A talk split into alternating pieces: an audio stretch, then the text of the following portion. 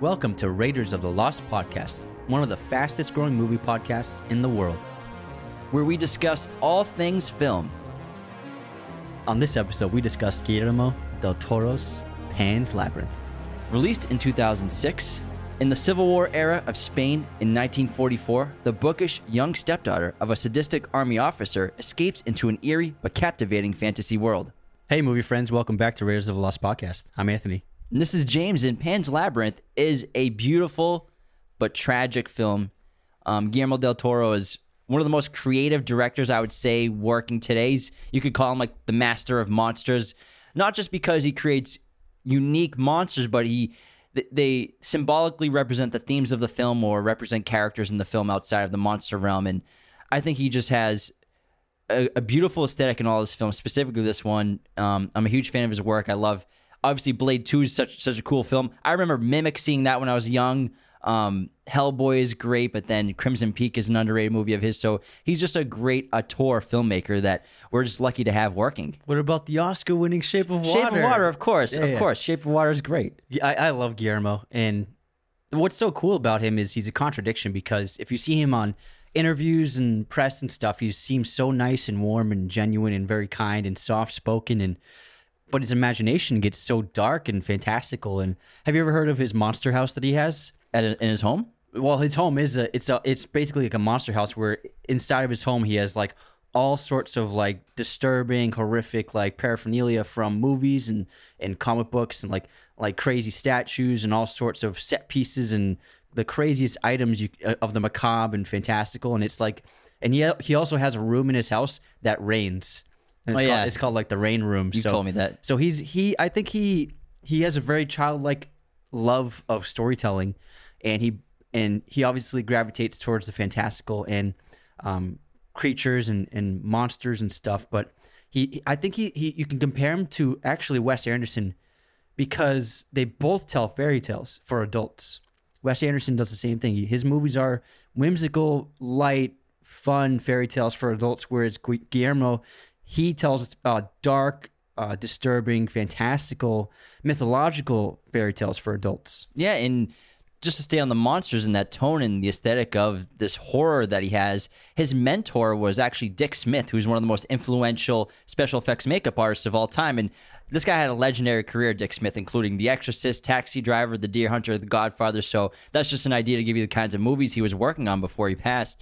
And he was a pioneer in the field of prosthetic makeup effects. And he changed Guillermo del Toro's life by taking him basically under his wing and helping shape his career as a young artist because Guillermo um, was dying to work with him as a as a young kid um, in Mexico when he was getting those those prosthetic makeup horror kits to do his own short films and, and stories, his own his, his own monster prosthetics. But he eventually came under the tutelage of Dave Dick Smith, and he helped shape this phenomenal artist. Where Guillermo just you can tell this guy's brain is just full of creativity and who knows what it looks like in there. And one of my one of my favorite things about him is he has this, the sketchbooks that he comes up with all his ideas. He has tons of them and drawings and and just plot points where his movies and his stories come from and it's cool to just look up those images of those drawings that he comes up with because he's very talented artist in general the best way to support Raiders of the Lost podcast is to become a patron at patreon.com slash Raiders of the Lost podcast. Patrons get perks like messages, personalized videos, podcast schedules. Top tier patrons get a monthly shout out on the podcast. And also we do monthly contests for patrons only, so you'll be able to get entered into that automatically every month. And he's actually very good friends with Alfonso Cuaron and Alejandro Iñárritu, and they're like a, a, a group of of young Mexican filmmakers when they met, and they've known each, they've all known each other for a very long time, and they came up together in Mexico and, and also in Hollywood, and it's been so great to see that the three of them have each won their own directing Oscars over the past um, eight years, and uh, they've basically dominated the landscape of of, of film in Hollywood, and um, they've brought their their Mexican heritage and, and their storytelling and their Mexican roots into Hollywood and in America in an amazing way. And I, I love that all three of them have found so much success because the three of them are extremely talented. They're all very different. And uh, Guillermo um, puts his own print on his film, and I, I think that you can compare him also to like someone like J.K. Rowling, where his his movies um, he he bases a lot of his ideas and themes off ancient mythology, um, ancient storytelling, and he brings those ancient stories, ideas, um, beings, and he he puts them into his own stories. And that's basically what J.K. Rowling did with Harry Potter, where there it's ancient myths, it's uh, religious myths that she wove into the stories of Harry Potter. Like, and same thing with like if you look at the Hobbit, the the Hobbit is the same thing as Chamber of Secrets, which is an ancient story of man um, battling uh, a dragon or a beast, and these are all ancient stories. And Guillermo is a, a storyteller that brings these ancient stories into modern culture. Yeah, and quickly speaking of Alfonso Cuarón, he actually is a producer on this film, and he and Guillermo put up the first hundred thousand dollars for this film to get made because no studio wanted to give Guillermo money for this, even though he had just done Blade Two, he just did Hellboy, which a lot of people really liked, and a lot of studios wanted him to do a new superhero movie, something like that. But he's like, I want to do this; it's a passion project, and um, studios wanted him to also make it in English to increase his budget, but Guillermo ended up sticking to his gun, sticking to his gut feeling and his his passion for the story. Got it made on $19 million, and he refused any salary and even any back end money. So I don't even think he's made a dime off Pan's Labyrinth. He, yeah, he didn't get paid at all. And they, the studios wanted to give him a ton of money, like tens of millions, to make it a, an American film. But obviously, it, his story is his own, and um, he thinks he felt that to make it an English language film would to would be a detriment to his his story and what he had in mind for for telling this film and and he also wrote the subtitles himself for English because he doesn't trust translators. Because I, I know he said he's had issues with translators in the past with the, his films, translating to, them to English. And he's bilingual, obviously. And this was an entire Mexi- um, this, is, this is an entire Spanish crew. So everyone was everyone on the crew spoke Spanish in the cast, except for Doug Jones, who plays the Fawn and the Pale Man. He often works with Guillermo as kind of like his monster actor guy in a way. Yeah, Doug Jones has also played um, Abe Sapien in Hellboy, and he also played the Chamberlain and the Angel of Death in Hellboy too, as well. And he plays the Fishman in Shape of Water. Yeah, so Doug had to actually learn Spanish and tried to focus on his dialect to actually run the lines with the characters, well, specifically with Ophelia in the film. Um, and even though they ended up overdubbing it with a Spanish actor, for vocal work for for it to sound authentic, it's good that he still had that passion to try to learn the language, try to learn the dialect and the pronunciation so that when they did do the voice dub over, it looks like a flawless transition with his mouth. Doug Jones is is an unsung hero of these Guillermo del Toro movies because it's it's very much like Andy Serkis doing motion capture where he's covered in these prosthetics, uh, whatever monster or creature he's playing, even if it's a main character. Um, and he's such a talented physical performer. Every single being that he plays in in Del Toro's movies is is so unique and, and memorable. And I think that he must be extremely passionate about what he does because no one recognizes him, no one knew, knows who he is. But he's a major part in many of Del Toro's movies, and he's the re- he's also the reason why movies like The Shape of Water work so well because he, he makes that character, that fishman, um, it makes he makes it personable and relatable and uh, nuanced, and he does the same thing with the Fawn here, where the Fawn he is a he seems to be like a nefarious character. You aren't sure who if he's a good a good part of the story, a good guy or a bad guy, and I think that Doug Jones's performance um, brings these layers to the Fawn that makes it such an interesting and complex character in this film. Yeah, I agree. And let's talk about him in a little bit, but I want to start on like the the main cast specifically Ivana Baquero, who is absolutely phenomenal in this movie as Ophelia. And Guillermo originally wanted the character of Ophelia to be younger, around like eight, nine years old, but Ivana came in and she was like, I think 11 or 12 when she was cast. And she was so exceptional. And he kind of just fell in love with her as an actress and her performance that he worked the script differently so that it could be a, an older child for the story. And this film is a fairy tale. And like you were talking about earlier, how Guillermo he he uses a lot of mythology to kind of adapt or ch- put into his films. And the thing with this movie, specifically compared to all of his all of his films, I think Pan's Labyrinth it feels the most like like it's an old ancient fairy tale that's been told over centuries. That's how that's how deep it is, and that's how strong the creativity and aesthetic of it are. And you can tell the the love that he put into this film because of how exceptional is, but it just feels like one of those stories that's passed down Another day is here, and you're ready for it. What to wear? Check. Breakfast, lunch, and dinner? Check. Planning for what's next and how to save for it? That's where Bank of America can help. For your financial to-dos, Bank of America has experts ready to help get you closer to your goals. Get started at one of our local financial centers or 24-7 in our mobile banking app. Find a location near you at bankofamerica.com slash talk to us. What would you like the power to do? Mobile banking requires downloading the app and is only available for select devices. Message and data rates may apply. Bank of America NA member FDIC.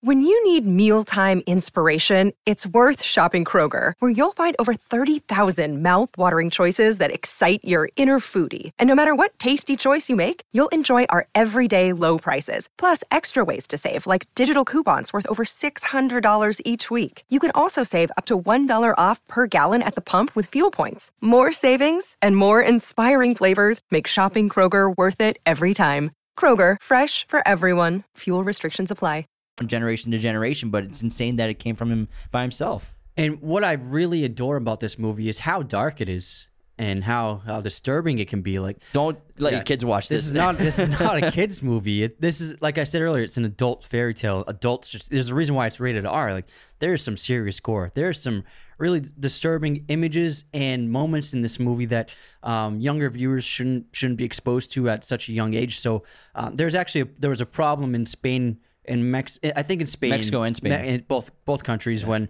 this film came out because a lot of parents took their kids to see this movie thinking it was like, oh, it's a kids movie.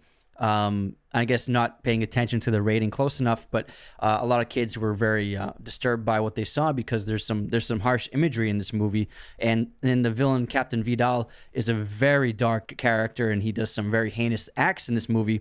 But I think that's what works so well about this film because we're so used to like fairy tales it's like it's disney and they're always very fluffy and the villains are always like yeah they're evil but like they're not doing anything horrible or disturbing. They're not beating a man's face in with a glass bottle. Exactly. So it's like we've, we've always had like they've always been g or pg rated. So they've always just been very kid friendly these fairy tales. But in throughout history fairy fairy tales actually have been very dark. If you look at the the brothers grimm their story the, their stories were very dark. The Hansel and Gretel story, stories like that that they wrote, very dark, very disturbing things in it. So I think uh, Del Toro is is harkening to those ancient fairy tales, those older fairy tales where they are written for adults and bad things happen to the characters, and this is his interpretation of that kind of storytelling.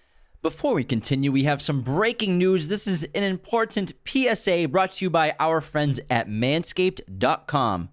Manscaped and their engineering team has just confirmed that they've successfully created the Lawnmower 4.0 trimmer, which is available for purchase in the United States and Canada.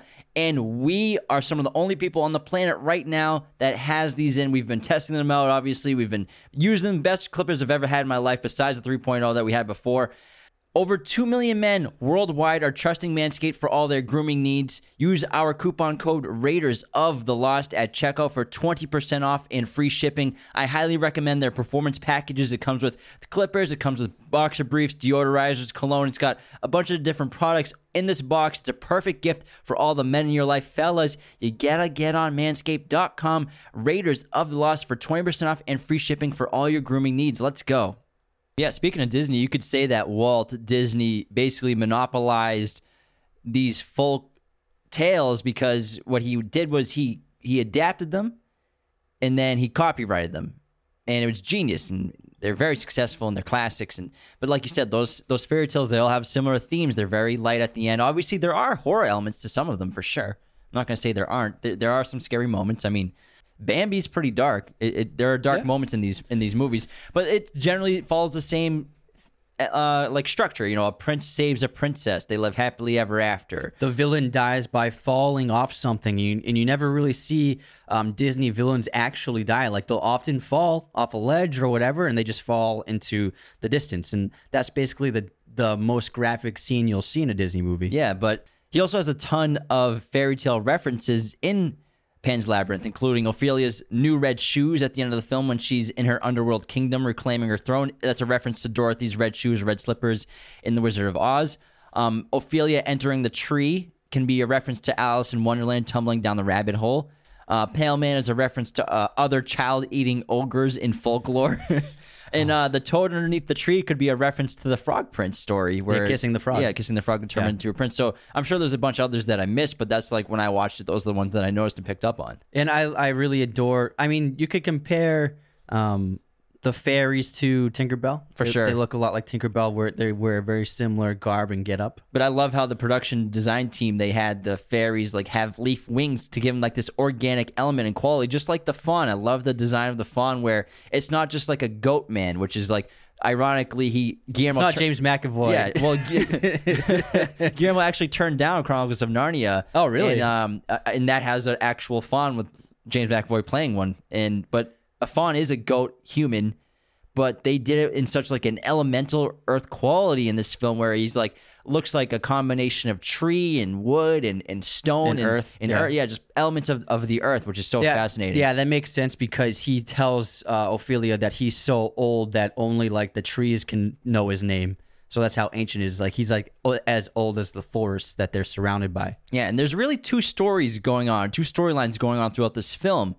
Um, we have the the the reality of Ophelia's life as the son of this woman who just ma- I mean the daughter of this woman who just married a horribly evil captain in this fascist army. And I think this is like about like at the end of the Civil War era where the fascism starting to take over and eliminating all the rebel forces at the time. And Captain Vidal is just this horrible person who is basically using her mother, Ophelia's mother, Carmen, is just a vessel for an heir to his supposed throne in his mind. And, then, oh, there's a, actually a great nod to his obsession with his son when he greets the girls, Ophelia and her mother. He actually says "bienvenidos," which is a welcome for um, in the masculine tense. Whereas if it's two women and you say uh, hello and welcome to them, you would say bienvenidas. But he says the masculine on purpose because he's basically just welcoming his son only. Yeah, and we'll get to his character in a little bit. But then the other storyline is this fantasy world that Ophelia has entered, which starts when she comes across that like ancient stone structure and she puts the eye back in, and then the fairy grasshopper little thing comes out, and that kind of kickstarts this this fantasy of hers that she's living out. And it's like these two storylines that go on throughout the entire film until they collide at the end.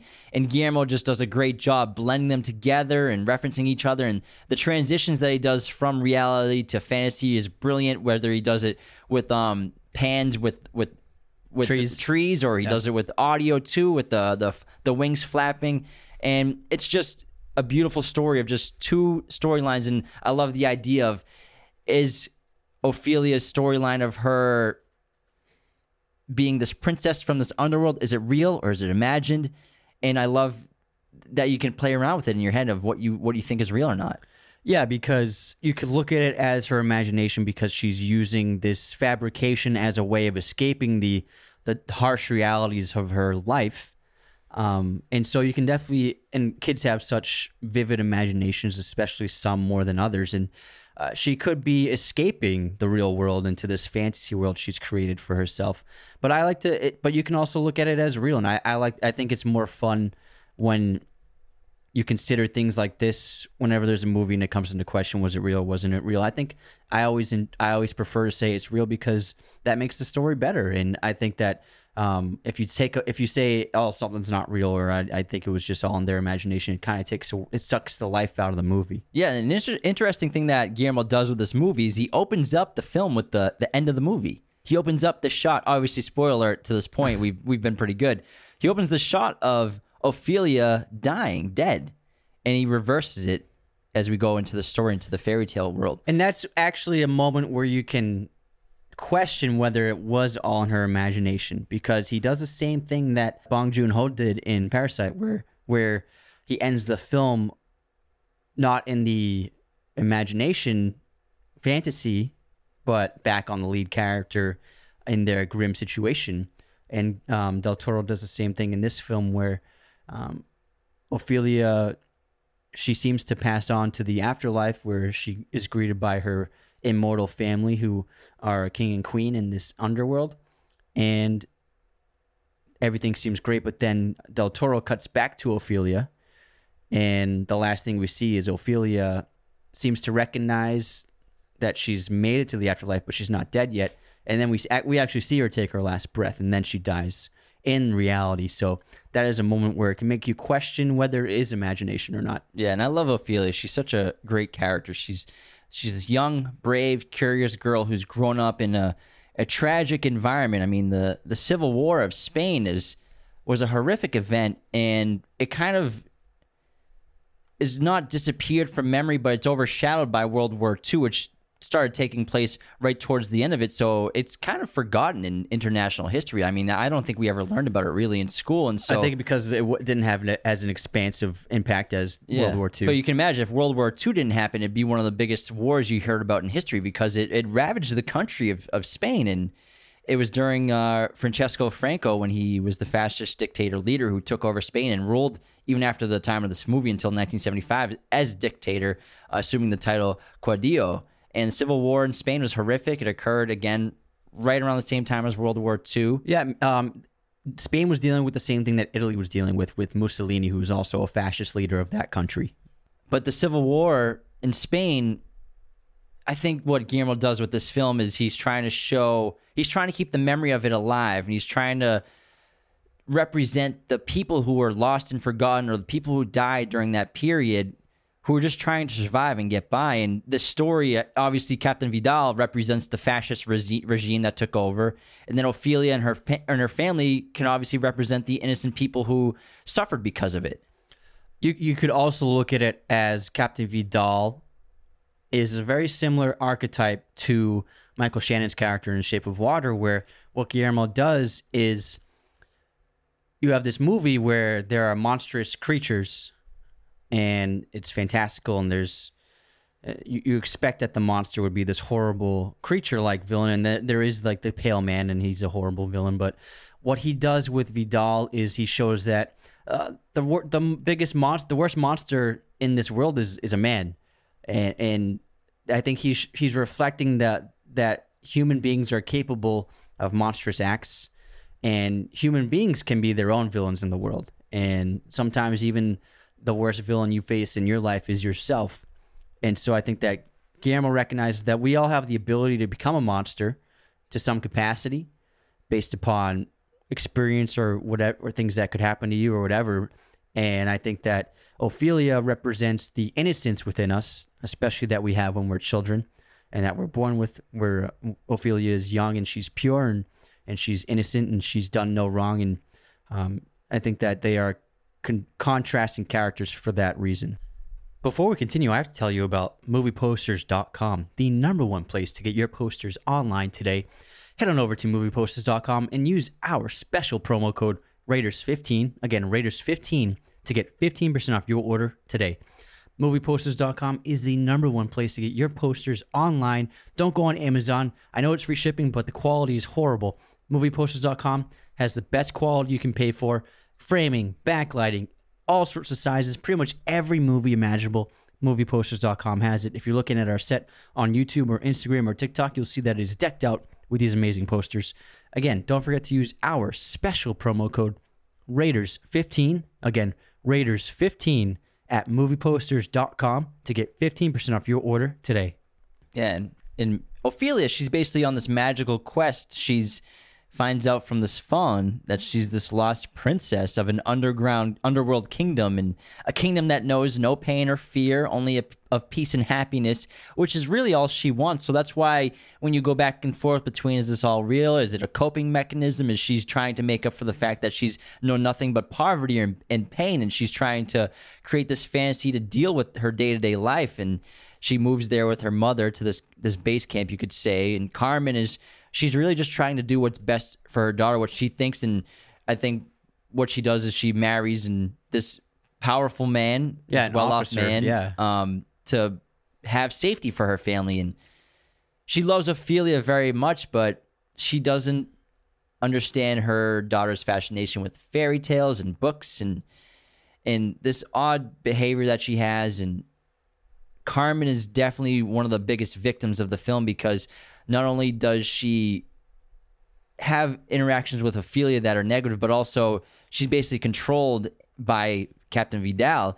And Vidal has no emotions for her whatsoever. Again, she's he's using her just to create a baby, and he assumes it's going to be his son because he's so confident and full of arrogance. Yeah, and he displays dominance upon everyone that surrounds him, and he's a very dominant figure. Like when Carmen first steps out of the car, the first thing uh, Vidal does is order that she sit in a wheelchair for indefinitely because he doesn't want anything to go wrong with the with the birth of his of his son. Yeah, and he's a truly evil person, monster on earth, one of the most horrific villains you'll ever see in film. And just within 15 minutes, you learn that how he just destroys that man's face with a glass bottle and it never breaks. And then he kills the farmers. He executes both of them just because, and then they find out that they, They did, had they yeah. had a viable excuse for what they were doing and where they were, and he doesn't care. And he he also has he hates himself in a way, and he you could probably say that he hates himself as much as he hates other people.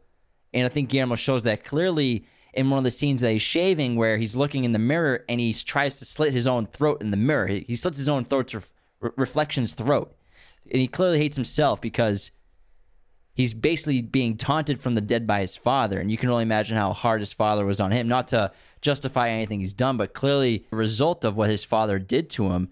And his father is constantly taunting him from the dead with that broken watch where he he died in battle on a field and he broke his watch the moment he died so that he could always show his son this is how a man dies on field. This is when I died. And he's he's always carrying that watch. He's always looking at that broken watch and he's obsessed with fixing it and getting it running. And and also his his like chamber looks like the inside of a watch. There's like these large gears around him. So this this watch of his father's last taunt is always on his mind He thinks that in his father's eyes, he was probably never good enough, so he never will be good enough in his own eyes.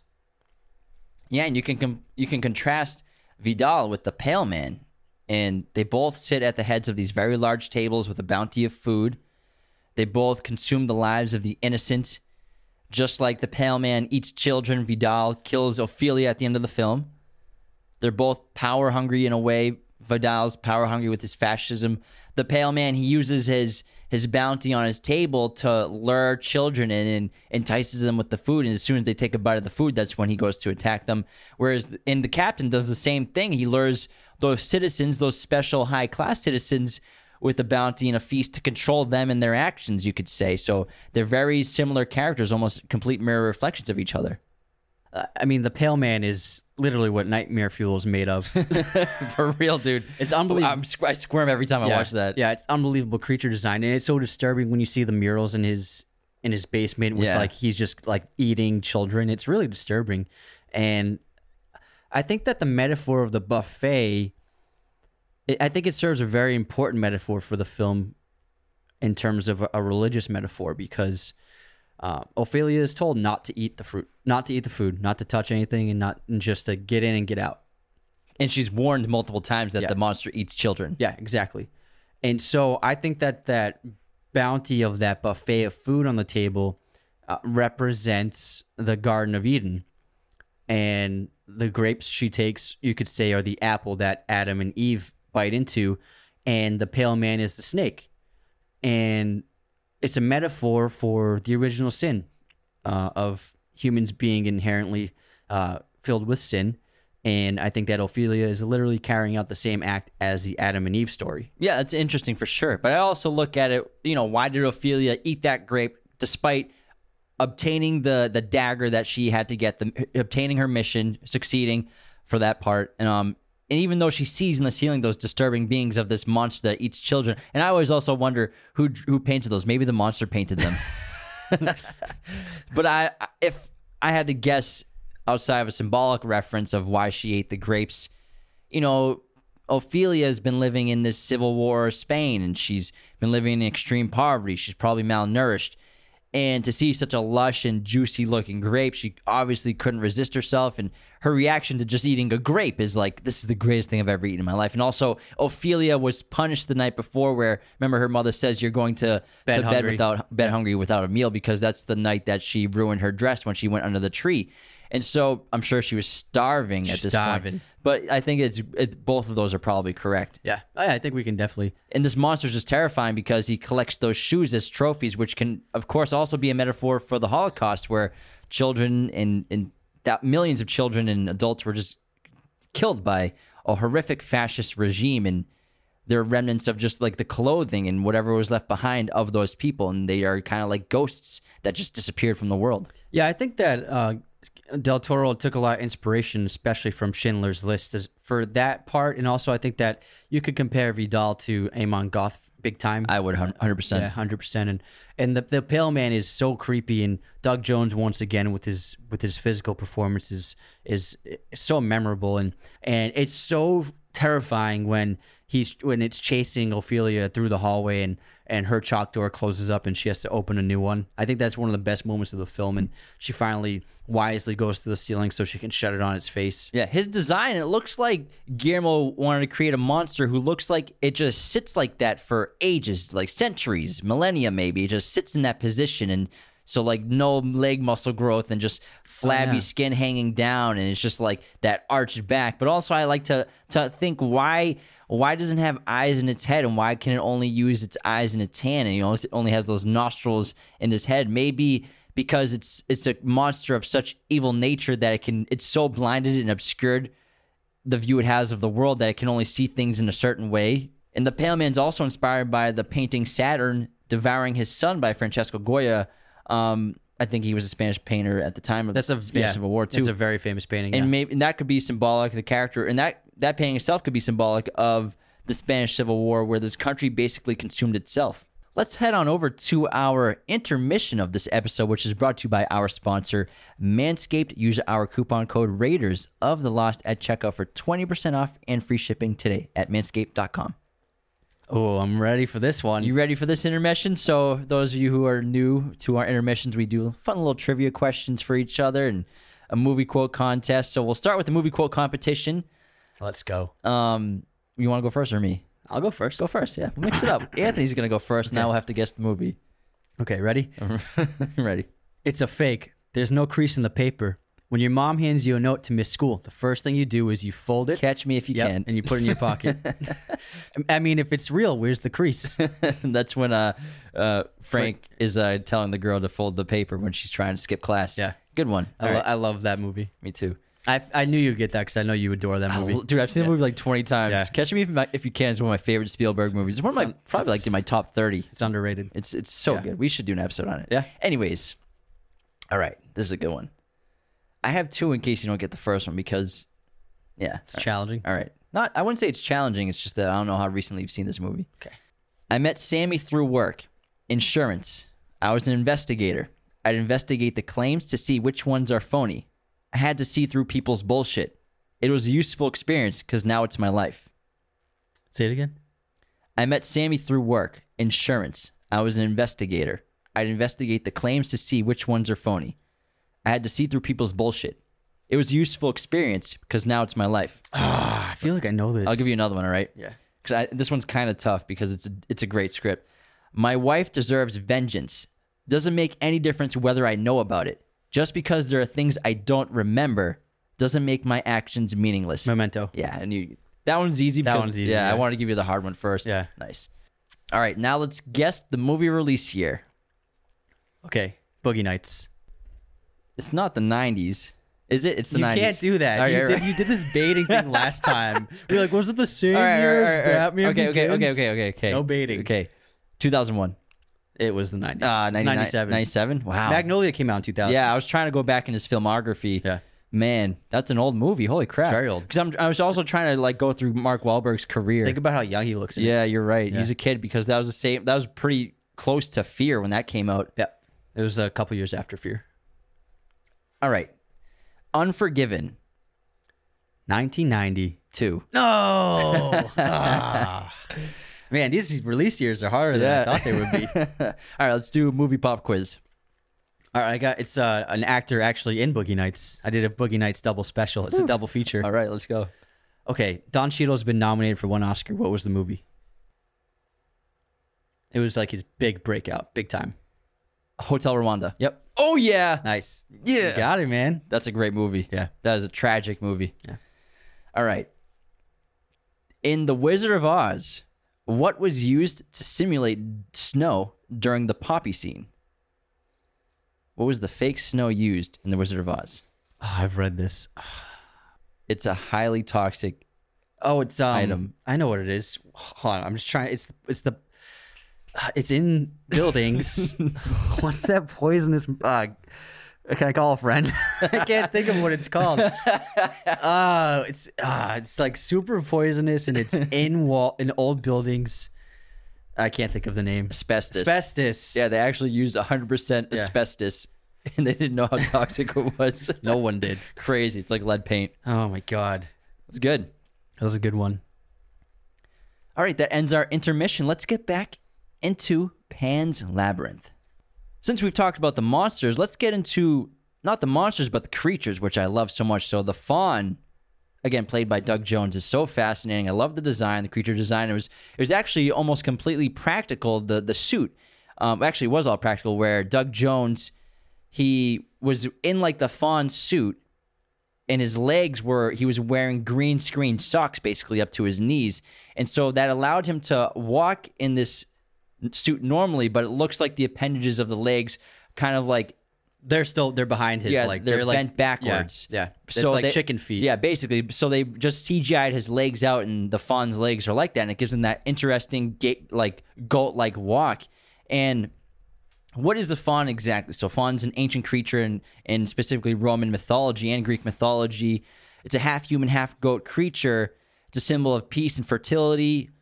And I, I love how you brought up earlier where the fawn in this movie, it seems to both be trustworthy, but also at the same time deceitful in a way. Like you can't is it always telling the truth? Is it trying to take advantage of Ophelia? We never really know what its true intentions are because it's such a mystery to us and to Ophelia. Yeah, because what happens is at first he seems trustworthy at first, but also he's he's very scary looking. He's he's gigantic and he's a, he's a, like a monstrous creature. So it's it's kind of alarming. But he seems to be aiding Ophelia, and he seems to know a lot about her, and so she's very intrigued by him. And then what happens is after she fails the Pale Man test, when she eats the the grapes and causing two of the fairies to be killed, uh, the fawn becomes very angry with her and tells her it's over. Like he's like, "I'm out of here. You ruined it." That's exactly what he says. In Spanish. yeah, but then mysteriously he comes back to Ophelia, and he said he's giving her another chance, but it seems like he's keeping something from her, or he wants something nefarious to happen. And we ultimately learn that he is implying that they need to to take some blood from her baby brother, and but it seems like he wants to do more than that. It seems like he. He, it's like he's implying that they're going to sacrifice the brother to achieve the third goal. So he becomes like a kind of a villainous person, not Yeah, person fawn. Yeah, the fawn basically comes into her life and tells her that she's this long lost princess of this secret underground world, and she's has a chance to reclaim her throne at the end of the full moon, but she has to complete three tasks, and the first one is obtaining the key inside the giant toad underneath the dying tree in the forest, which she has to go inside and she puts those three stones inside the toad and it's really gross and it burps up like an embryo or like a it almost looks like um what's it called when a woman gives birth the the sac the placenta that comes out. It's kind of reminiscent of that. I think there's a lot of um uh, pregnancy uh, symb- symbolism in this film, and that's I think one of them. And then she pulls the key out, and she uses that key in the Pale Man's dungeon to get the golden dagger, which she gives to the fawn. But there's a theme of do- disobedience in this film where Ophelia doesn't do the final task in time for the moonlight, and that's when Fawn goes away and disappears. And disobedience is all over this movie. You know, Ophelia is this character who, right from the get go, you can tell has a, a problem with authority. She's probably had this problem her entire life or entire entire childhood growing up in Civil War Spain, where when she meets Captain Vidal, she holds out her left hand instead of her right. She knows that it's her right hand to ha- shake someone's hand, but she purposely lets out her left hand. Um, again, that second mission doesn't go doesn't she doesn't do quickly enough. But she also refuses to call him her father. Exactly. So she does refuse to call the father, despite Carmen always telling her to. She also fails in that second mission where she lets two of the fairies get eaten because she ate the grape. She fortunately escapes. And then at the end of the film, another act of major disobedience by Ophelia is when you said that the final task is to give the baby brother to the fawn to slay it, you can assume, or sacrifice it to enter the kingdom to get the drops into the port drops of blood into the portal. She gives up her throne, refuses to obey the Fawn, and she remains mortal on Earth to die like humans because she disobeys the Fawn. So there's a lot of disobe- disobedience in this film. Also, other forms of disobedience. The Doctor and Mercedes both dis- disobey the captain throughout the story. The rebels disobey the entire fascist takeover. And di- Ophelia oh, disobeys her mother throughout the entire film in, as well. There's also um, this continued um, theme of threes in this movie. So you have three creatures the frog, the fawn, and the pale man. And then you have um, three members in the royal family Ophelia and her two immortal parents in the underworld. You have three tasks that she has to accomplish. Um, and also three people in her family Ophelia, Carmen, and Captain Vidal. So threes, and also uh, three fairies as well. Yeah, that's that's a good point. Actually, purposely done by Del Toro. There's a really inter- interesting way that Ophelia kind of enters her fantasy realm, you could say, which is actually you just made me think of is when she tells the stories to her mother's pregnant belly to her to her brother to tell him fairy tales to calm him down, and she you know tells that fairy tale tale of that that single rose on the top of that mountain that make anybody immortal, but no one's everyone's afraid to go grasp it because all the poisonous thorns that surround it. And, and she seems to use the womb of her brother to, to kind of enter that realm and enter that fantasy world. And again, there's the there's fallopian imagery throughout this entire film. You know, the the fawn's head, the book when it becomes red, when her, when her mother is almost having that miscarriage. Um, the tree itself looks like fallopian tubes in a way, and the bed frame even. So there's a lot of uh, you can say pregnancy imagery throughout this entire film, and even like I said, the to- when the toad burps up that sack.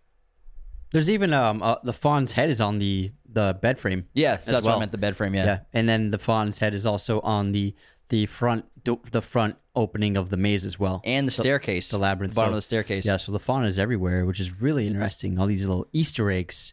Yeah, and also those could be probably clues that Guillermo's trying to show you that like this fairy tale is real. It's really happening because, and I, I like to go on the side like with you where I think it's all true because that makes it more fun. This is real. It's not imaginary. It's not fake. It's a real fairy tale that's happening to Ophelia because one of the main examples I think is the chalk. So she gets this chalk from the fawn that anytime she draws a door, it's a portal that can open and she can open a door like through the floor, through the wall. And she uses that chalk to get into Captain Vidal's um, chamber later in the film, which was locked. So how could she possibly get in there if the chalk didn't help her get inside? You know. So I think that's one of the the little hints that Guillermo's trying to tell you that it actually is real. It, it seems as though she activates the entire um, fantastical realm when she puts that um, eye back into the statue in the opening. It Yeah. seems like her doing that uh, springs up springs the story into action, and I, I think that the most telling sign that this is actually really happening to her is a scene with her mother who um, when she she's very ill and then uh, Ophelia puts the the mandrake and milk underneath her bed in the bowl.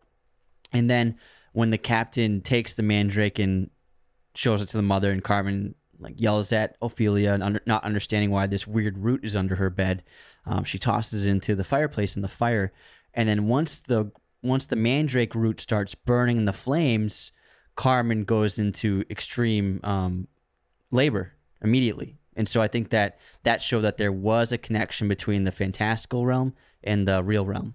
I can actually counter that with what someone would say if they believed that it was all fantasy. So what you're saying is the mandrake proves that because the mandrake helped heal Carmen or make her feel They better. were, they were ended up being connected. Yeah, you so- and so I think the mandrake took it took her illness away. yeah, so she puts the mandrake in the warm milk in the re- in the fresh milk to heal her mother who's had who had that blood uh, almost miscarriage accident. And so if you're on the argument that it's not real, you could say that the reason why Carmen got better after that scare is because she was forced to bed rest without anyone near her. And you could say that I could you could argue that Captain Vidal is what causes her immense stress and fear, and maybe that's what causes her to go into miscarriage and causes her to go into labor. But but because she's away from him for so long, she's able to recover and able to rest up and able to relax. But because whenever Captain Vidal's around, she can't relax and she's completely stressed out. And that's why when the mandrake is thrown into the fire because Captain Vidal is there, you could say that's why Carmen goes into labor because she's so stressed out because Vidal is there. No, you're right because Vidal he's yelling at both of them and it's extremely um, stressful, and so that could have set off um, the labor for sure. And That's can, a great point. And you can tell that on, and you can say in the opening of the film when they're in the car there, Carmen's very sick to her stomach. And yeah, you could say it's because she's pregnant, but it also can be because she's so stressed out that she is bringing her child to this person who she knows is a monster and knows is the father of her child. a man is the real monster in this story, and that's the humanity has monstrous capabilities within it, and that is a sign of you know fascism uh, with this civil war, and then also with the Nazi fascist movement and the Soviet Union, and and I think that Guillermo, the reason why he said it in a war torn um, civil war era of Spain is with this fascist um, takeover is because I think he's showing the the monstrous side of humanity and what what uh, what men are capable of to do of doing to each other.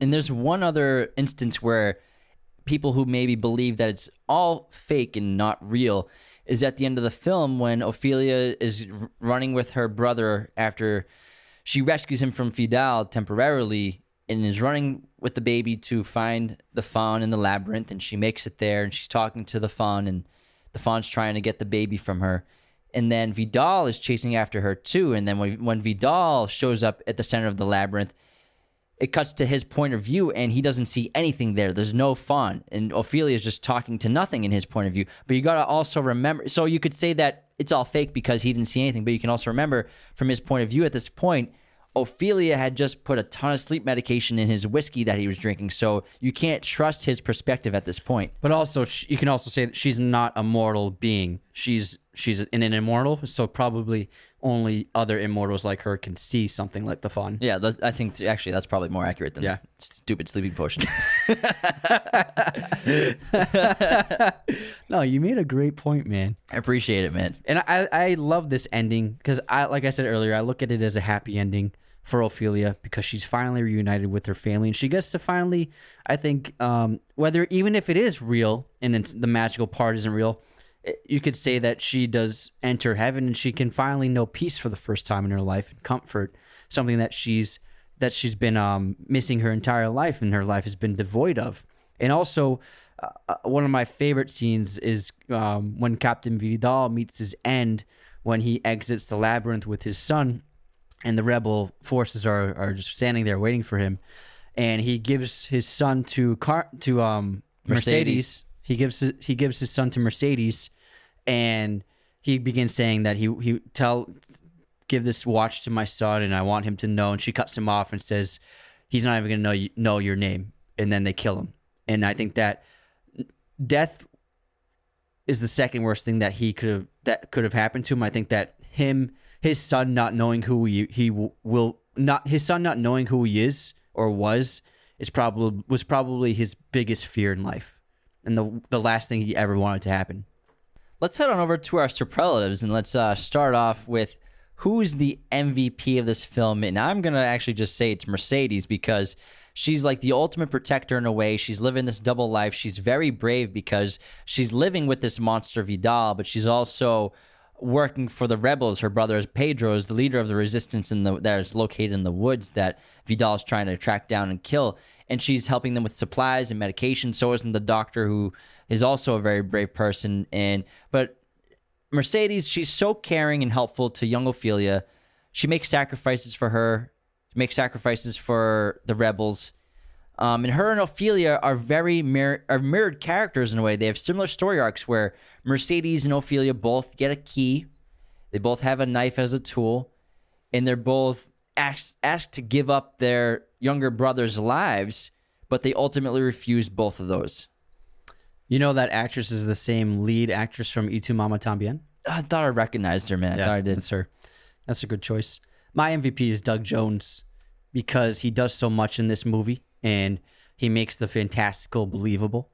And I, the the amount of suffering and pain and discomfort that guy put up with Five every hours of makeup. Yeah, and just being in those heavy suits. Like apparently the horns on the fawn alone weighed ten pounds each. Yeah, and plus the whole head that he's wearing, it's all mechanical and somebody's operating these these components inside his head. He can't hear anything. He can't even hear what Ophelia's saying. Yeah, and I think that so many filmmakers, the first thing they'd want to do is to make the it CGI and make it like motion capture. But what he does, making it real and keeping it an on-set practical effect, makes all the difference in the world. And I think that he makes the world and this film better. What's the best scene?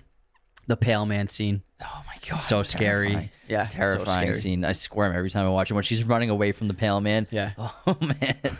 Um, I think the best scene for well for me is when Pedro shoots Captain Vidal. Yeah. Right in the face. Right in his it's Right in his right, cheek. right in his cheek and his eye just Yeah, rolls backwards. It's just like Jeremy Renner's death in the town, like right in the cheek. Best shot. Best shot. My favorite shot in the movie is when Ophelia enters the tree and Guillermo gets this beautiful shot from inside the tree looking at her as she enters and she's basically like silhouetted like a doorway. It's beautiful. My favorite shot is the opening shot because it's in reverse and it's the end of the film. And I just love how the blood pours up uh, it back into her nose and it's it, it's a really intriguing first shot of a movie and it gets your attention right away. Yeah, you just love it because it's like a Chris Nolan shot. Yeah, in reverse. it's inverted. Best actor, I'm gonna go with Ivana. She's phenomenal in this movie. An amazing child actor performance. Yeah, I'd say her too. She carries the movie, and she has some really great, difficult, emotional scenes that she pulls off. Especially, I think that scene when she's crying, talking to her brothers, is a great, great. Asking scene. her not to kill her mother. yeah. It's it's Yeah, very, yeah. it's very emotional. Yeah.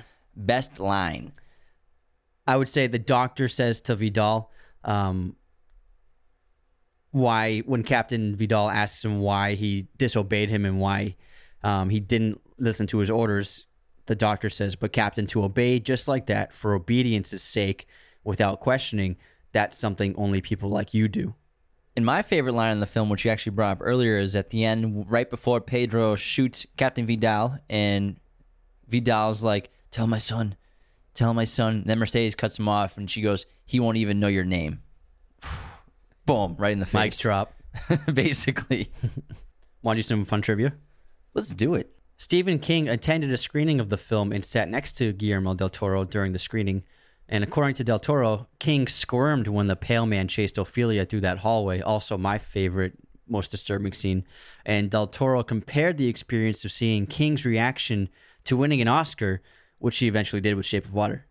You know, earlier you brought up how Guillermo is kind of a contradiction where he makes these horror films and he has he's obsessed with monsters, but he's a super nice, gentle being in person.